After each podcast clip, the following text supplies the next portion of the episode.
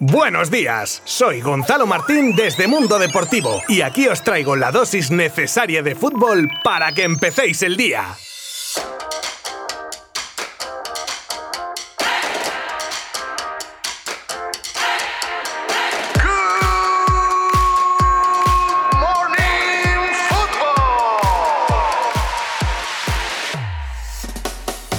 Cuatro nuevos partidos los que se jugaron ayer miércoles de la jornada 36 de Liga y unos resultados que dejan la competición al rojo vivo y aún quedan hoy otros tres más en los que también hay muchas cosas en juego. Bueno, a estas alturas de la película lo más normal del mundo, ¿no? Comenzamos por lo ya jugado ayer como fueron los partidos. Sevilla 1, Valencia 0, Huesca 1, Athletic 0, Celta de Vigo 1, Getafe 0 y Atlético de Madrid 2, Real Sociedad 1, con la clasificación que queda de la siguiente manera. El Atlético de Madrid que puede dormir tranquilo una jornada más con 80 puntos después de una muy sufrida victoria por dos goles a uno, obra de Correa y Carrasco para los rojiblancos y de Zubeldia para la Real. Segundo el Barcelona con 76 y el Real Madrid tercero con 75, pero a falta de que juegue hoy su partido contra el Granada a las 10 de la noche. Y cerrando puestos Champions, el Sevilla con 74. En zona Europa League están Real Sociedad y Betis y Villarreal séptimo provisionalmente en zona de la nueva Conference. Resto de movimientos no afecta mucho a la clasificación, salvo la victoria del Huesca ante el Athletic, que saca a los ostenses momentáneamente de la zona roja de la clasificación. Pero como decimos, faltan de jugarse el mencionado partido del Real Madrid y también hoy el Real Valladolid-Villarreal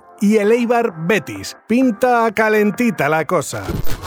Zidane castiga a Marcelo por una discusión. Ala, de cara a la pared que ha puesto Zinedine Zidane a Marcelo después de tener una discusión durante el partido contra el Sevilla. Una discusión supuestamente por cuestiones tácticas defensivas. Parece ser que es por eso que después de que el brasileño llevase unas semanas entrenando bien con el grupo y volviendo a jugar, contra el Granada no vaya ni convocado y sin problemas físicos aparentes. Fíjate qué cosas, el día de su cumpleaños y no va ni convocado. A ver, no quiero yo destapar la liebre aquí, pero es que Marcelo es muy listo a la hora de saltarse cosas. Las restricciones de desplazamiento cuando las había, ser mesa electoral. ¿No habrá discutido con su entrenador ya pensando en que lo descartase para el partido y celebrar su cumpleaños? Bueno, si eso es así, menudo crack el tío.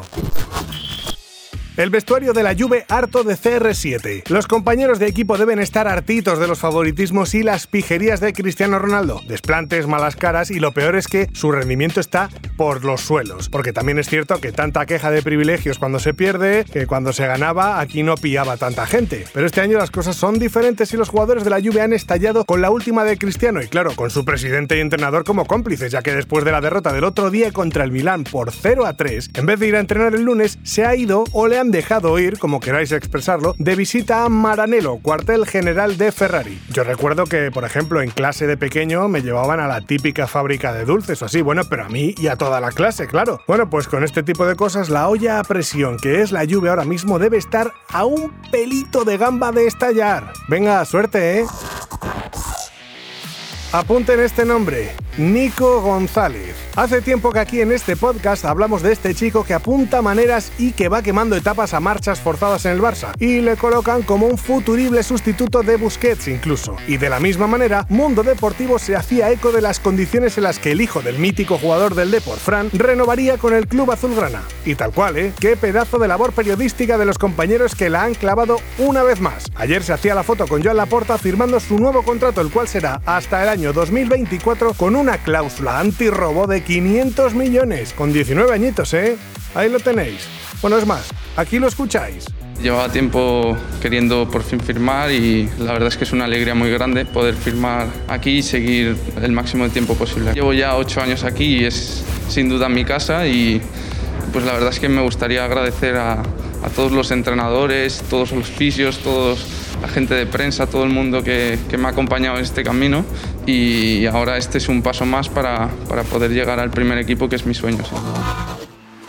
Pep Guardiola compra una casa de lujo en la zona alta de Barcelona. Uy, uy, uy, uy, uy. Pep Guardiola se compra una mansión de 10 millones de euros en Barcelona. Una mansión que fue de un jugador suyo, el central mexicano Rafa Márquez. ¿Por qué Guardiola se compra ahora este casoplón? ¿Estará preparando su regreso al equipo culé o le sobraban 10 milloncitos y no sabía en qué invertirlos? ¿Será una casualidad? No lo creo. Uf, qué agotador, por Dios, es hablar así, ¿eh? Como lo de los programas del corazón. Eh, mi pésame para su garganta. Que el de San Pedro se compre una casa en la ciudad condal ha disparado las alertas de todos los culés y si le juntas a eso la mala racha de resultados de los de Kuman que probablemente lleven a la pérdida de la liga, pues la especulación sale fácil, ¿no? Lo malo es que sea lo que sea, no lo sabremos hasta dentro de mucho tiempo. Hay una final de Champions de por medio, Pep además tiene contrato en vigor con el City, bueno, cosas peores se han visto, la verdad.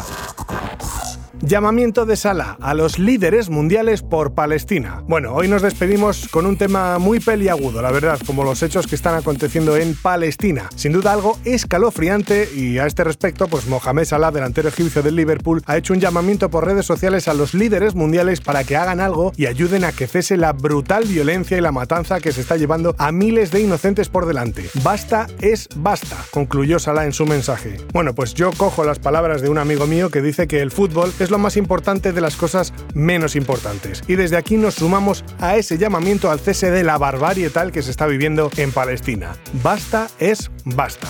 Hasta mañana. Mundo Deportivo te ha ofrecido Good Morning Football, la dosis necesaria de fútbol para comenzar el día.